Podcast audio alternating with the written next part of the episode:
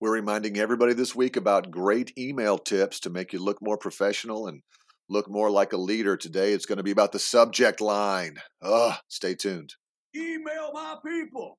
Pete's Points. It's time for Pete's Points. Y'all, inappropriate subject lines are things like the following FYI, um, for you, um, question.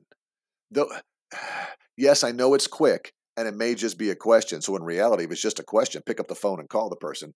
But a lot of people use email to go back and research. A lot of people use email to go back and figure out when something was shared.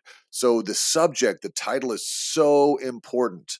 You know, um, if, if the question is about what's our holiday schedule this year, the subject should be holiday schedule in whatever the year is. If the question is about an FMLA policy, you should put question about FMLA policy. Put something in the subject line. Now, again, from a this is not from a marketing perspective. If you're doing email marketing, they'll tell you all about click words and clickbaits and put down this, write it as a question. And you see this on Facebook and things all the time. Like you're not going to believe what you're going to see below and stuff like that. That's not that's not for the business world. I'm talking about just don't put things in the subject line that don't tie in to what you're trying to accomplish. Also, don't make it super long where it goes off the side of the page. Again, you know, four to six to eight words that explain what's in the body of the email.